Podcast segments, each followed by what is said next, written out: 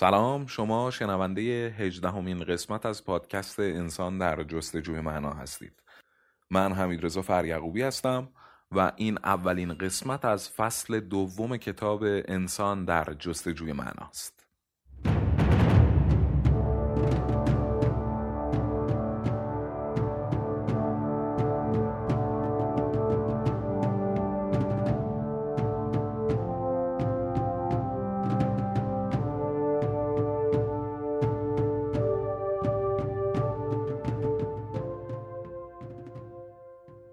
خوانندگان زندگی نامه کوتاه به قلم خودم معمولا از من می‌خوان توضیحات کاملتر و مستقیمتری رو راجع به نظریه درمانی مرای کنم.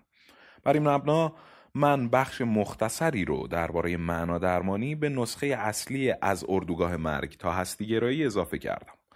ولی این کافی نبود و من با درخواستهایی برای درمانهای قابل تعمیمتر محاصره شدم. لذا در نسخه حاضر گزارش هام رو به طور کامل از نو نوشتم و به میزان قابل توجهی توسعهشون دادم. انجام این کار آسون نبود. انتقال مطالبی به شنونده که در 20 جلد کتاب به زبان آلمانی می گنجه اونم به صورت مختصر کار تقریبا معیوس کننده ایه. یاد یه پزشک امریکایی افتادم که یه روز اومد به و... یه روز اومد به مطبم در وین و ازم پرسید که بگو ببینم دکتر آیا تو روانکاوی؟ که من جواب دادم دقیقا نمیشه گفت روانکاو بهتره بگیم روان درمانگر بعد به سوال کردن ازم ادامه داد پیرو چه مکتبی هستی؟ جواب دادم این نظریه خود منه اسمش معنا درمانیه پرسید که می‌تونی توی یه جمله به هم بگی منظورت از معنا درمانی چیه؟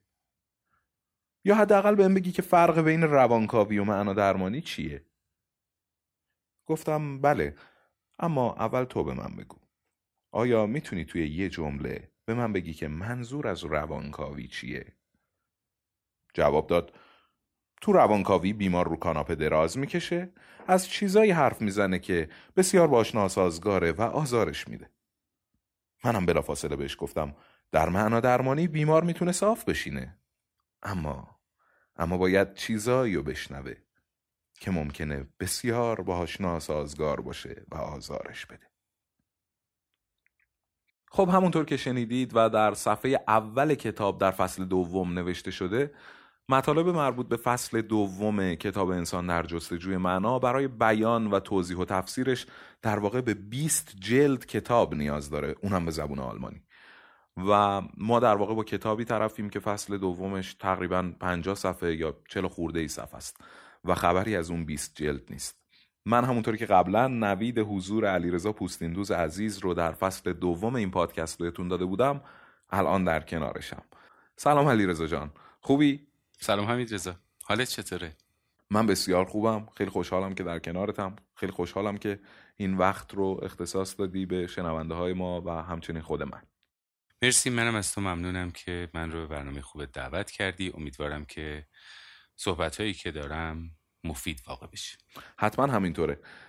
با توجه به اینکه در طول زمانی که فصل اول ضبط می‌شد و شنونده هامون میشنیدن و خودت هم در جریانم که شنونده ما بودی با هم بارها صحبت می‌کردیم راجع به مطالب مربوط به این کتاب و سرفصلهایی که در واقع مرتبط به موضوعاتی که ویکتور فرانکل مطرح کرده و در واقع لوگوتراپی یا همون معنا درمانی.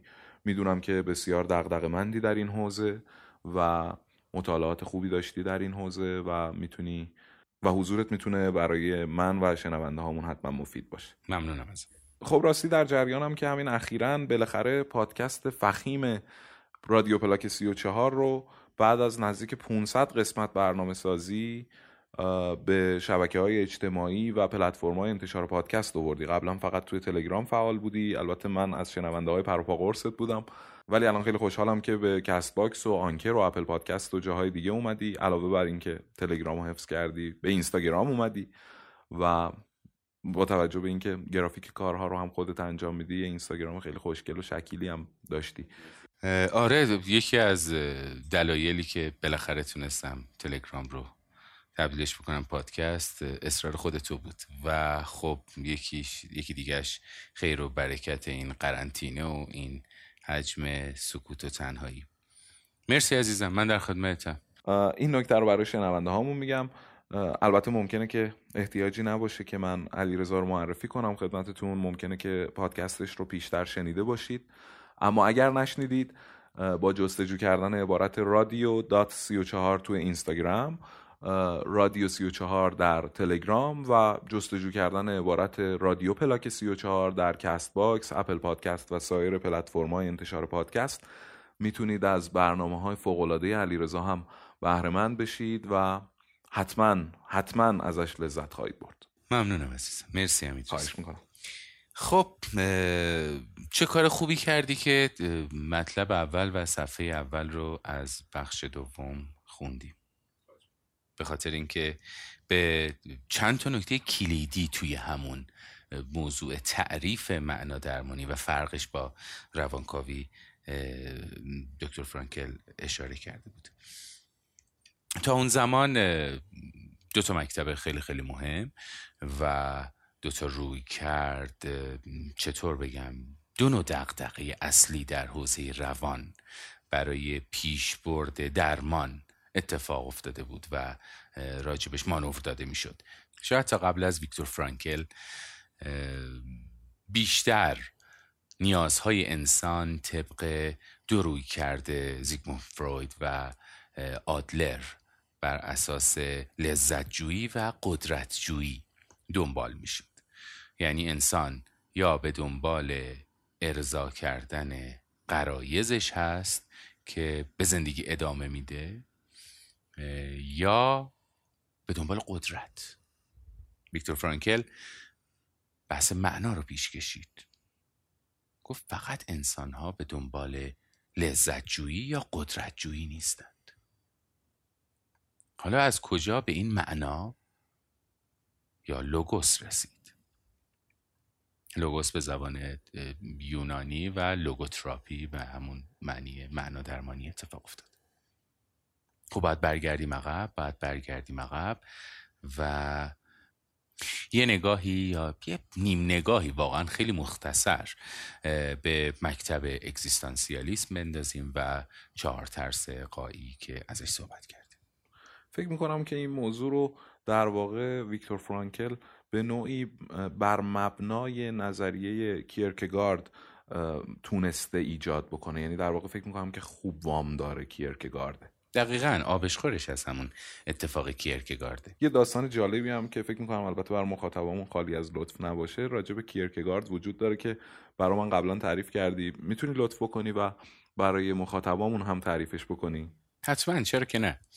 مکتب اگزیستانسیالیست شاید از یک بعد از ظهر یک شنبه در سال 1834 شروع شد. وقتی که یک جوان دانمارکی به اسم کیرکگارد. کیرکگارد. در کافه نشسته بود سیگاری روشن کرد و قهوه نوشید. تو این فکر بود که داره پیر میشه بدون اینکه چیزی به دنیا اضافه کرده باشه.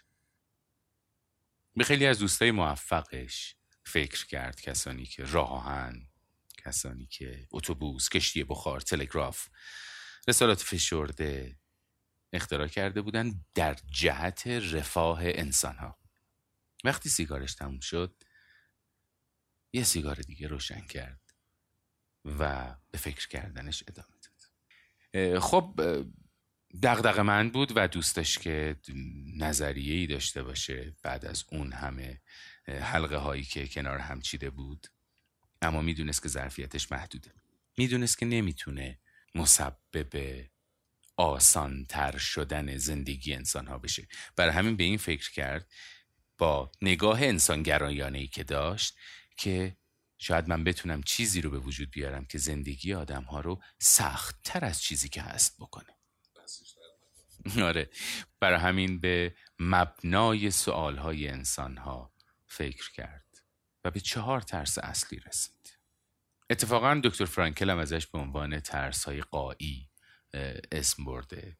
چهار ترس اصلی مرگ انزوا و تنهایی مسئولیت پذیری و آزادی و پوچی از معناست. پس شد مرگ مسئولیت پوچی و تنهایی.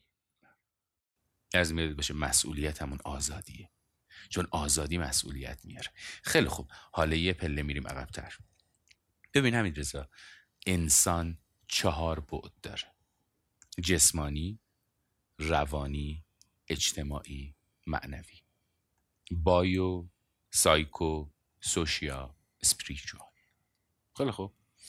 یعنی ما در تمام آنات زندگی در تمام رفتارمون داریم یکی یا چند تا از این بعدهامون رو زندگی می‌کنیم دلایل تمام کارهای ما هستن. تو وقتی که باشگاه میری تو وقتی که غذا می‌خوری تو وقتی که میخوابی داری به کدوم یکی از این بعدهای خودت سرویس میدی؟ بود جسمانی. بسیار خوب. تو وقتی که معاشرت می‌کنی تو وقتی که گپ و گفت می‌زنی تو وقتی که مهمانی میری مهمان دعوت می‌کنی چت می‌کنی کدوم؟ اجتماعی. اجتماعی یا سوشال. تو وقتی که خلوت می‌کنی تو وقتی که با خودت یکی میشی تو وقتی که فکرهای جور و جور می‌کنی تو وقتی که خوشحال میشی خشمگین میشی تو وقتی که هرس می‌زنی کدوم یکی از بعدهای وجودیت در حقیقت درگیره؟ بعد ذهنیم. و حالا انسانی که جسم داره ذهن داره نیاز به روابط اجتماعی داره یک قسمت از ابعاد زندگیش یک قسمت از ابعاد وجودیش معنا و همون معنویت. بنابراین ویکتور فرانکل به این چهارمین بعد انسان پرداخت. حالا یه چیز جالب. معنا و معنویت با پوچی فلسفه اگزیستانسیالیسم یکی. البته معنا و معنویت از ترس از مرگ ترس از تنهایی و ترس از مسئولیت کاملا توی خودش داره یعنی چی؟ بذار راجع به مرگ، تنهایی، مسئولیت پذیری برات صحبت بکنم تا به معنا برسیم. چرا ما از مرگ میترسیم؟ به خاطر اینکه از حدودا 6 سالگی، 7 سالگی انسان متوجه شد که میرا هست. انسان تنها موجودی هست که می‌دونه میرا هست. ما دو تا تفاوت خیلی خیلی عمده با کل بقیه جانداران داریم. یکیش اینه که زبان و تعقل داریم و یکی دیگه این که می‌دونیم که میمیریم. مرگ برای ما قطعیه. در حالی که زندگی برامون قطعی نیست. نه اون یک امکان محتمله. دقیقا. ما با این چهار تا ترس و اون چهار بود به علاوه دو نکته خیلی خیلی جذاب و کمک کننده تا آخر این گفتگو کار داریم. بنابراین من دائما به ترس از مرگ ترس از تنهایی تعارض مسئولیت پوچی چاربود انسان هی برمیگردم و رجوع می‌کنم. تا اینجا دوره می‌کنم. چهار تا ترس داریم. هر انسانی ترس از مرگ ترس از تنهایی ترس از مسئولیت یا آزادی و ترس از پوچی زندگی و بیمعنایی زندگی. نمی‌تونیم بدون نگاه کردن و مطالعه ترس از مرگ و تنهایی و مسئولیت یک راست بریم سراغ ترس از پوچی زندگی. که در واقع معنا درمانی همینجا شکل می‌گیره. بیشتر و بیشتر روی ترس از پوچی معنای زندگی متمرکزه. ولی چه اتفاقی میفته که ما احساس پوچی می‌کنیم؟ و چرا میترسیم از پوچی؟ دوباره برمیگردم سراغ مرگ تنهایی و مسئولیت. ببین همین رضا اتفاقی که برای ما رنج آفرینه اینه که ما توی زندگی خیلی وقت با تعارض ها مواجه میشیم. تعارض دانایی با تعارض خواسته.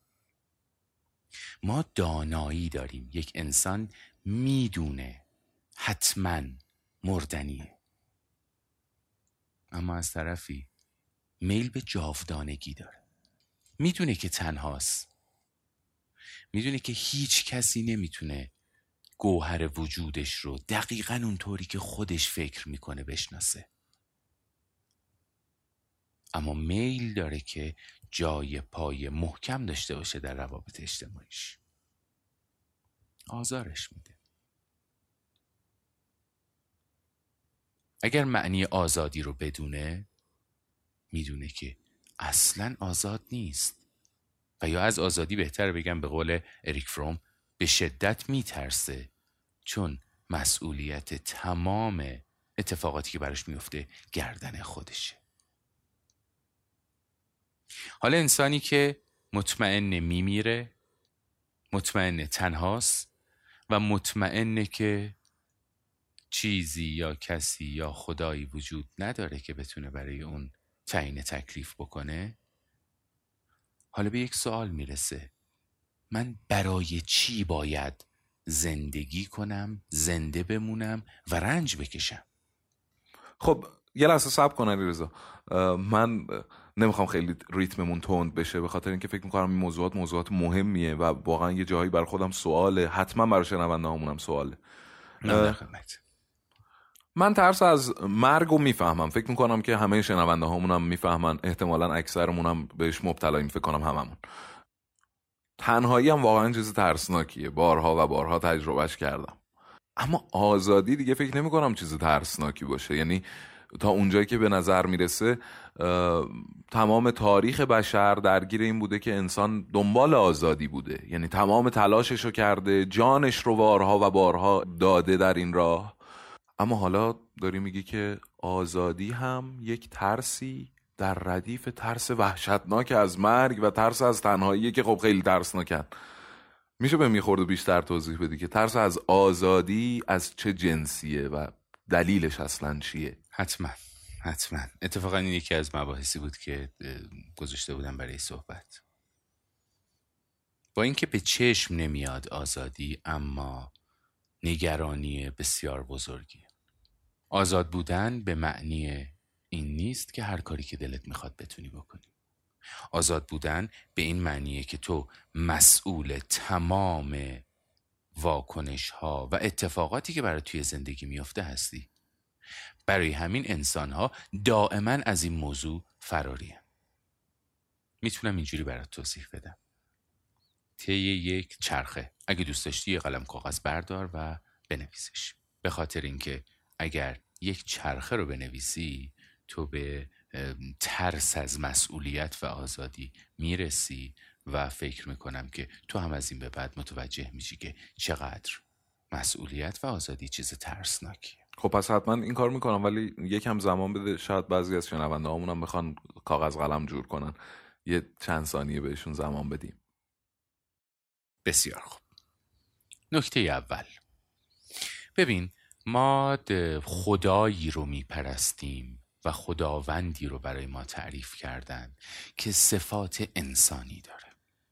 خداوند خشمگین میشه خداوند مهربان میشه خداوند بخشنده میشه خداوند غضب می‌کنه خداوند مسئولیت به گردن ما گذاشته. سر به داغ میریزه. اینها صفات انسانی هستند. و ما به خاطر گنجایش یا بهتر بگم به خاطر حجم کوچیک داناییمون ما فقط می‌تونیم جسم رو بفهمیم. انسان فقط و فقط می‌تونه مادیات رو متوجه بشه. درکی از خداوند نداره هیچ وقت. برای همین اومد صفات انسانی رو به خداوند منصوب کرد. این یک خطای شناختیه. بنابراین استناد می‌کنم به جمله استادم مصطفی ملکیان. خدای متشخص انسانوار وجود نداره. خدایی که ما اسمش رو گذاشتیم خدا وجود نداره. خداوند مهربان نیست خداوند غضب نمی‌کنه خداوند شکم تو رو سیر نمی‌کنه خداوند تو رو پولدار نمی‌کنه فقیرت هم نمی‌کنه. کارکرد خداوند چیز دیگری است. اوکی؟ خب این اصل اول. نپذیریمش؟ به خدای توهم برانگیز پردودی باید قائل باشیم که فقط بدبختی رو برای فقرا می‌خواد. نه اصلا چیز جالبی نیست. نه بیایم صفات انسانی رو برای انسان نگه داریم و برای خداوند صفات انسانی رو قائل نباشیم. این شماره یک. گفتم که خداوند صفات انسانی نداره. هدف مخصوص انسانه. انسانه که هدفمند حرکت می‌کنه. خداوند هدفی نداره. بنابراین این سوالی که خیلی از متدینین می‌پرسن و خیلی وقت توی دانشکده ها یا توی صحبت ها اتفاق میفته که هدف خداوند از خلقت خداوند هیچ هدفی از خلقت نداشته و نداره. فعلی برای خداوند جاری و ساری نیست. خیلی خوب. پس وقتی که خداوند هدفی برای خلقت نداره چون هدف یک صفت انسانیه و یک نیاز انسانیه. ببین تو باید یک نیازی داشته باشی که روش یک هدفی رو پیاده سازی کنی. وقتی که تو بی نیاز باشی برای چی هدف داشته باشی؟ خالق فقط خلق می‌کنه چون خالقه. هدفی نداره. یه چیزی هم تو پرانتز بهت بگم. تو با نحوه فکر کردن و گفتگوی من آشنایی. من بارها و بارها یک موضوع رو چون تو ذهن خودم تکرار می‌کنم برای اینکه باید بشینه توی مغز و ذهنم تا بتونم بهش به یک ایمانی برسم بر همین مجبورم که الان مرتب یک سری واجه های کلیدی رو تکرار بکنم. چون هر کدوم از این واژه ها هر کدوم از این درس ها حمید رضا کورس های بسیار بسیار طولانیه و من مجبورم که یک سری مسائل رو چکیده کنم و توضیح بدم چون تو ازم خواستی. اما نمی‌تونم قبل از اینکه به جان و دل خودم اول از همه بعد تویی که دارم توی چشمای نازنینت نگاه می‌کنم و حتما شنونده هات ازش عبور کنم. بنابراین بارها تا چند مطلب رو میگم برمیگردم عقب تکرارش می‌کنم تا هی برامون بیشتر جا بیفته. بسیار هم خوب. آره. خدای متشخص وجود نداره که صفات انسانی داشته باشه. هدفی که از صفات انسانیه بنابراین خدا هدفی نداره. وقتی که هدفی نداره مسئولیتی گردن ما نذاشته. چطور اینو به اون ربط میدی؟ اینکه هدفی نداره چه چه ربطی به این داره که مسئولیتی هم گردنمون نذاشته؟ به خاطر اینکه خدا هیچی از ما نمی‌خواد.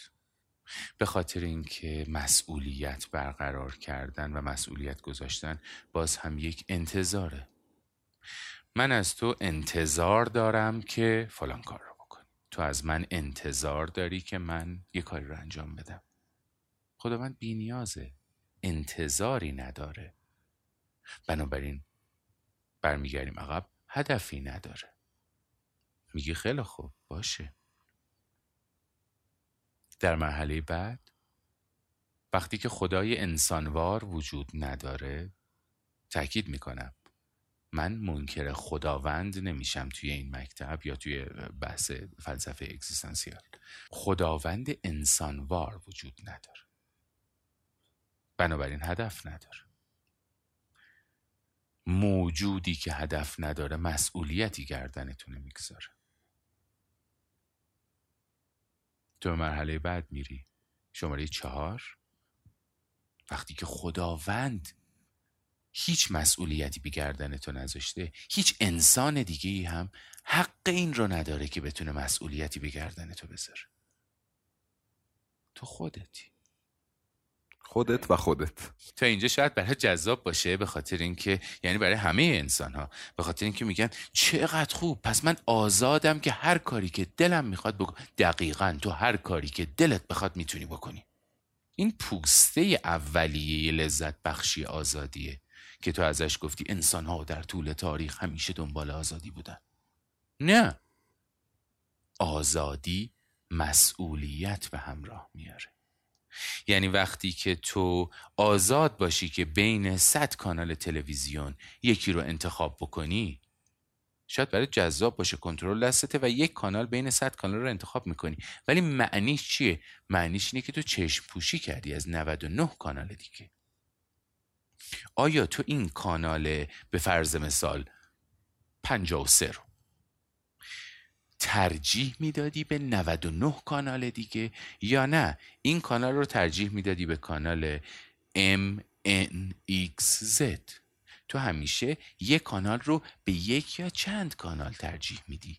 ولی وقتی که ببینی یک کانال رو موازی با همه اوزان کانال های دیگه تو داری در یک معامله قرار میدی این باعث ترست میشه. بذار بیشتر توضیح بدم. تو وقتی که متوجه میشی که مسئول عواقب تمام انتخاب های خودت هستی شروع می‌کنی به فرار. یعنی چی؟ یعنی انسان انسان امروزی که نمی‌تونم بگم انسان امروزی انسان در طول تاریخ دوست داشته که مسئولیت کارش رو بندازه گردن دیگران.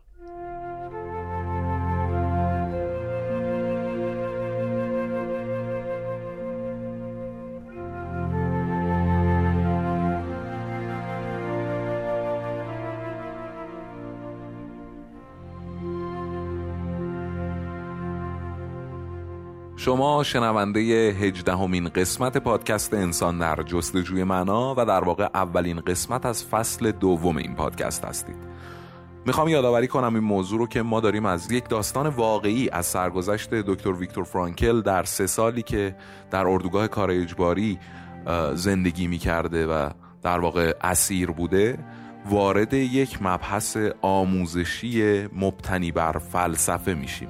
بنابراین به کلی فضای گفتگومون شکلش تغییر می‌کنه و خب همونطور که تا اینجا شنیدید ما حالا دیگه داریم گفتگو می‌کنیم. اونم گفتگویی که بر اساس موضوعات بسیار مهم و حتی پیچیده فلسفی و انسان شناسان است. مرسی امیر رضا از توضیحت. میارزه.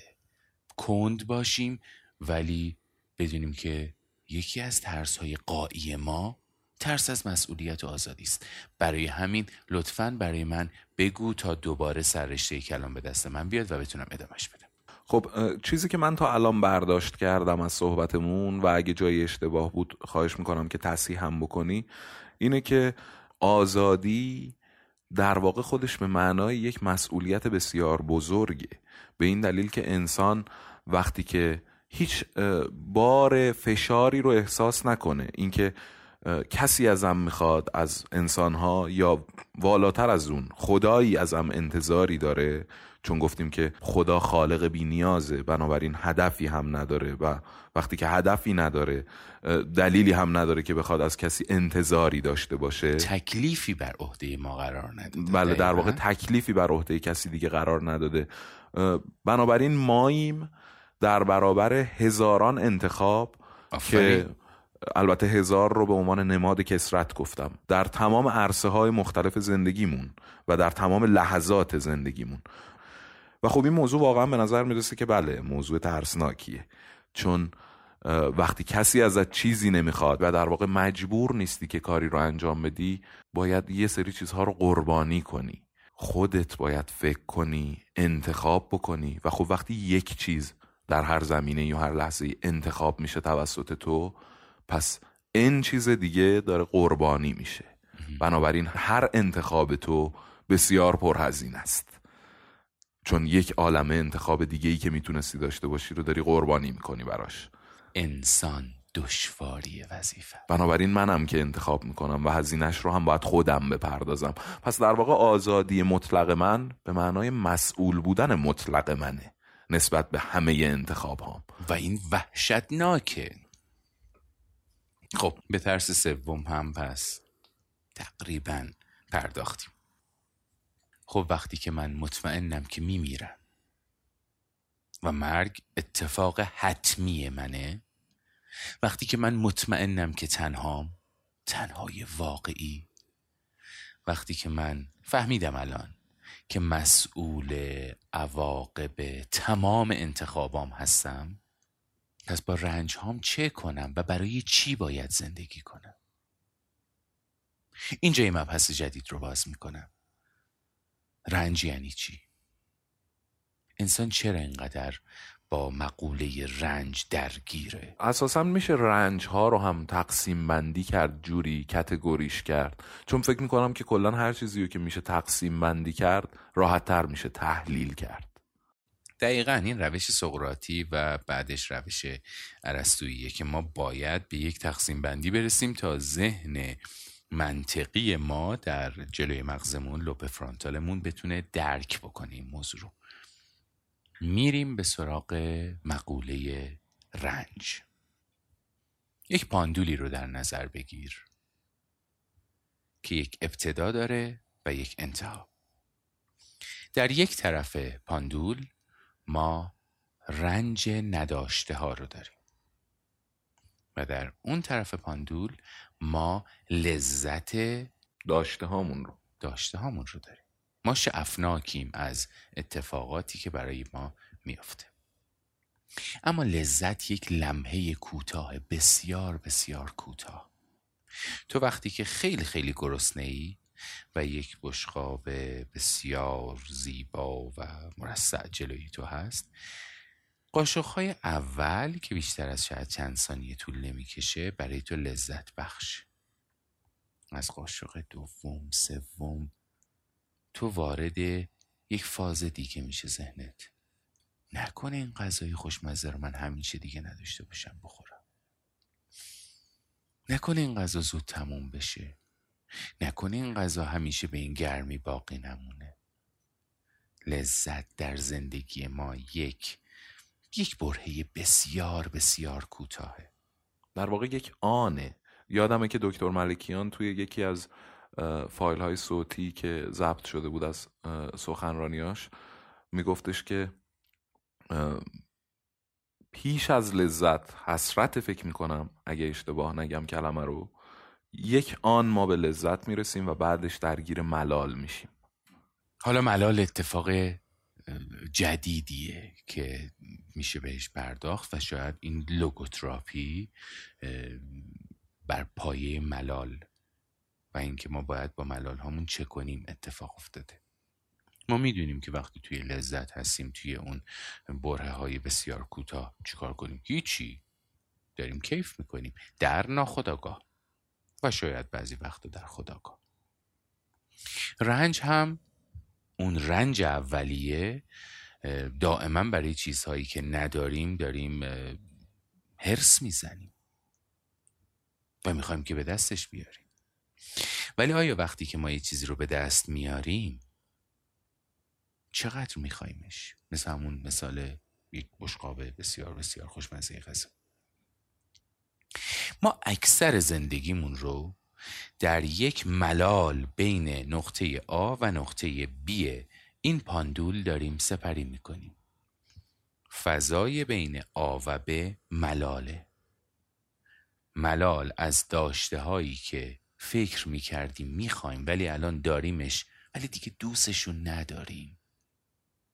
یا چیزهایی که دوستشون نداشتیم ولی الان داریم.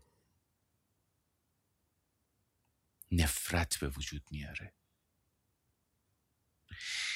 و اون چیزهایی که داریم و دلمون می‌خواد که ادامه پیدا بکنه هرس به وجود میاره و ترس از دست دادن. اینجا ما به مقوله خلع وجودی می‌رسیم که توی یکی دو سرفصل دیگه از کتاب بهش مفصل می‌پردازیم.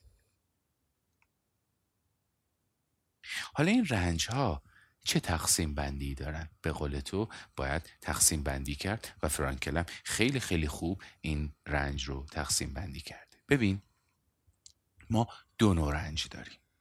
یا رنج هایی که می‌تونیم ازشون فرار بکنیم و یه سری رنج هایی که نمی‌تونیم ازشون فرار بکنیم. فکر می‌کنم که دکتر ویکتور فرانکل و در واقع مترجم کتاب از رنج گریز پذیر و رنج گریز ناپذیر برای این دو نوع استفاده کرده. دقیقا. رنج گریز پذیر و رنج گریز ناپذیر خب ما در قبال رنج گریز پذیر چه می‌تونیم بکنیم چه ها می‌تونیم بکنیم و در مقابل رنج گریز ناپذیر چه کاری می‌تونیم خب تصور من در مورد رنج گریز پذیر اینه که خب اسمش روشه. میشه یه کاری کرد که دیگه اون رنج رو نبریم. کفشمون پامون رو می‌زنه خب میریم کفشمون رو عوض می‌کنیم. ولی خب یه سری رنج ها هستن که گریز ناپذیرن یعنی نمی‌تونیم بریم کفشمون رو عوض کنیم براش. مثل؟ خب خیلی چیزا. مثلا پیر شدن آدم. این چیزیه که لاقل با علم امروز امکان جلو گرفتن ازش وجود نداره. یا مثل پیر شدن عزیزانمون از دست دادن عزیزانمون. خب به هر حال ما احتمال غریب به یقین در طول زندگیمون برخی از عزیزانمون رو از دست میدیم و این رنجیه که هیچ جوری نمی‌تونیم ازش فرار کنیم. بهره هوشیمون در زمینه های مختلف قدرت یاد سپاری و یادآوریمون. اجبارهایی که تو زندگی داریم قدمون محل زندگیمون و و و و. چه کنم با اینها؟ پدر مادرمون مگه ما پدر مادرمون خودمون انتخاب کردیم؟ نه. جغرافیایی که توش به دنیا آمدیم با همه شرایط مختلفی که داره. دقیقا اتفاقا فکر می‌کنم که ما مردم ایران اونم در این مقطع خاص از تاریخ نوعا درگیر این رنج گریز ناپذیر هستیم. من متولد ایرانم نمی‌تونم ملیتم رو تغییر بدم. حتی اگر پاسپورت کشور دیگری رو بگیرم من باز هم ایرانیم. و رنج مربوط به ایرانی بودن من هیچ جوری امکان نداره که از رو دوش من برداشته بشه. دقیقا به نکات خیلی خیلی خوبی اشاره کردیم مرسی. ببین این میل به جاودانگی باعث تولید تمدن شد و تولید تمدن باعث تولید رنج. ما به خاطر میل به جاودانگی تولید مثل می‌کنیم. ما به خاطر میل به جاودانگی به دنیای پس از این دنیای مادی نیازمند میشیم که اعتقاد داشته باشیم یا به تناسخ که من می‌روم و دوباره برمیگردم. اشکالی نداره. یا من کاری رو الان انجام میدم نتیجهش رو در دنیای دیگه به شکل ثواب می‌برم. یا این کار رو نباید بکنم به خاطر اینکه دنیای دیگری هست و من دچار عقاب میشم. آثار هنری خلق می‌کنم. آثار ادبی اختراع می‌کنم. پادکست می‌سازم. چون می‌خوام جاودانه باشم. میل به جاودانگی منو تو رو اینجا کنار هم قرار داده. فکر می‌کنم واقعا درسته. چون کاملا این موضوع به صورت خیلی بلدی توی ذهن من از لحظه اولی که داشتم این پادکست رو شروع کردم در فروردین سال گذشته توی ذهنم بود که به هر حال فکر می‌کنم که این کتاب می‌تونه تاثیر روی زندگی افراد بذاره و اگه یک نفر هم حتی بشنوه که حالا به آمار خیره کننده رسیدم رسیدم که این پادکست رسیده واقعا این تو ذهنم بود که می‌تونم می‌تونه بمونه. من به تبریک میگم. خب همه این استراپ ها من رو پیش می‌بره برای زنده موندن. همین استراب ها به من کمک می‌کنه که رنج های زندگی رو بتونم تحمل بکنم. برای اونهایی که به قول ویکتور فرانکل گریز پذیر هستند دنبال راه حل برم و برای اونهایی که گریز ناپذیرن دنبال معنا. که رنج هایی که گریز ناپذیرن اگر من براش معنایی پیدا نکنم به پوچی می‌رسم. در واقع ویکتور فرانکل وقتی که درگیر در واقع ویکتور فرانکل وقتی که درگیر رنج گریز ناپذیر شد. یعنی اسارت در اردوگاه کار اجباری که خب نمی‌تونست کاری بکنه براش. سرنوشتش دست خودش نبود اینجا به خاطر اینکه هر وقتی که آزادش می‌کردن یا روانه کوره آدم سوزیش می‌کردن این قضیه تموم می‌شد. روی این نظریه کار کرد و در واقع نظریه خودش رو و متد خودش رو در واقع خودش به یک شکل بسیار سختی آزمایش کرد و نتیجه دادن و ندادنش رو در واقع به دست آورد. اما حالا یه سوالی که ذهنمو درگیر کرد لابلای صحبتت این بود که اساسا فرق اضطراب و ترس چه چیزهاییه؟ ببین همین عزیزم. ما وقتی که مستربیم از موضوع مبهمی دلنگرانیم. و دلهوره داریم. دلهوره یا استراب ما از تاریکی نمی ترسیم استراب میاد سراغمون. استراب برای اتفاق موهومیه که ما نمی‌دونیم چه اتفاقی قراره بیفته. ولی ترس موضوعیت داره. تو میگی من از این موضوع میترسم. ولی یهو یه روز بلند میشی یا یه بعد از ظهری میگی نمی‌دونم چرا دلهوره دارم استراب دارم. من استراب دارم که استادم چی کار می‌کنه. من استراب دارم که پارتنرم می‌خواد چه جواب بهم بده. مبهمه. نمی‌دونیم خیلی خوب. استراب؟ با آگاهی تبدیل به ترس میشه و وقتی که تبدیل به ترس شد من می‌تونم براش راه حل پیدا کنم. ما یک خطای شناختی داریم. اونم اینه که فکر می‌کنیم که زندگی باید هیچ گونه نگرانی توش نباشه و فقط شادی محض. نه. ما باید بدونیم که قراره بمیریم. تا به همون یک قدرتی بده برای حرکت. ما باید بدونیم طرف مقابلمون مردنیه و میراست. برای همین باید مواظب حرف زدنمون باشیم چون شاید فردا دیگه ندیدیمش. این بهمون کمک می‌کنه. من باید بدونم که مسئول عواقب کارهای خودم هستم. چون خیلی از رفتار من خیلی از عکس عمل من دیگه مثل تیری که از کمان از چله کمان رها میشه من دیگه نمی‌تونم کاریش بکنم. خب اینها تنشه. تنش لازمه در لوگوتراپی. تنش یک تنش متعادل. تنش متعادل لازمه درمانه. درد پذیرش رنج یافتن معنا. سه مرحله لوگوتراپی. خب علی رضا ممنونم که تا اینجا وقت گذاشتی و در واقع این مباحث رو جلو آوردی. اما احساس می‌کنم که زمان پادکست رو هم باید در نظر بگیریم برای اینکه به هر حال داریم موضوعات جدی رو مطرح می‌کنیم. به ویژه در فصل دوم که دیگه داستان گونه قرار نیست پیش بریم فکر می‌کنم که باید فرصت تفکر و حزم به شنونده هامون و به خودمون بدیم.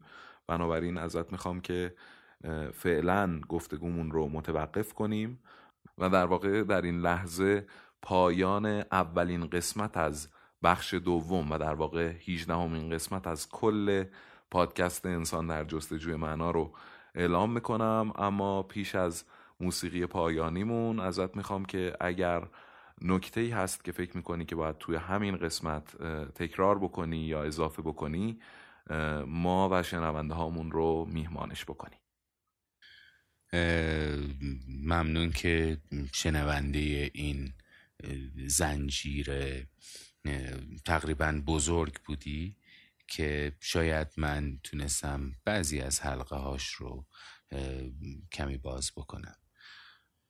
قطعا اگر عمری باشه در قسمت بعد به این موضوعات رجوع می‌کنم کامل ترش می‌کنم. و از هم خود تو هم شنونده های خوبت انتظار دارم که این مبحث رو یک مبحث کامل ندونن.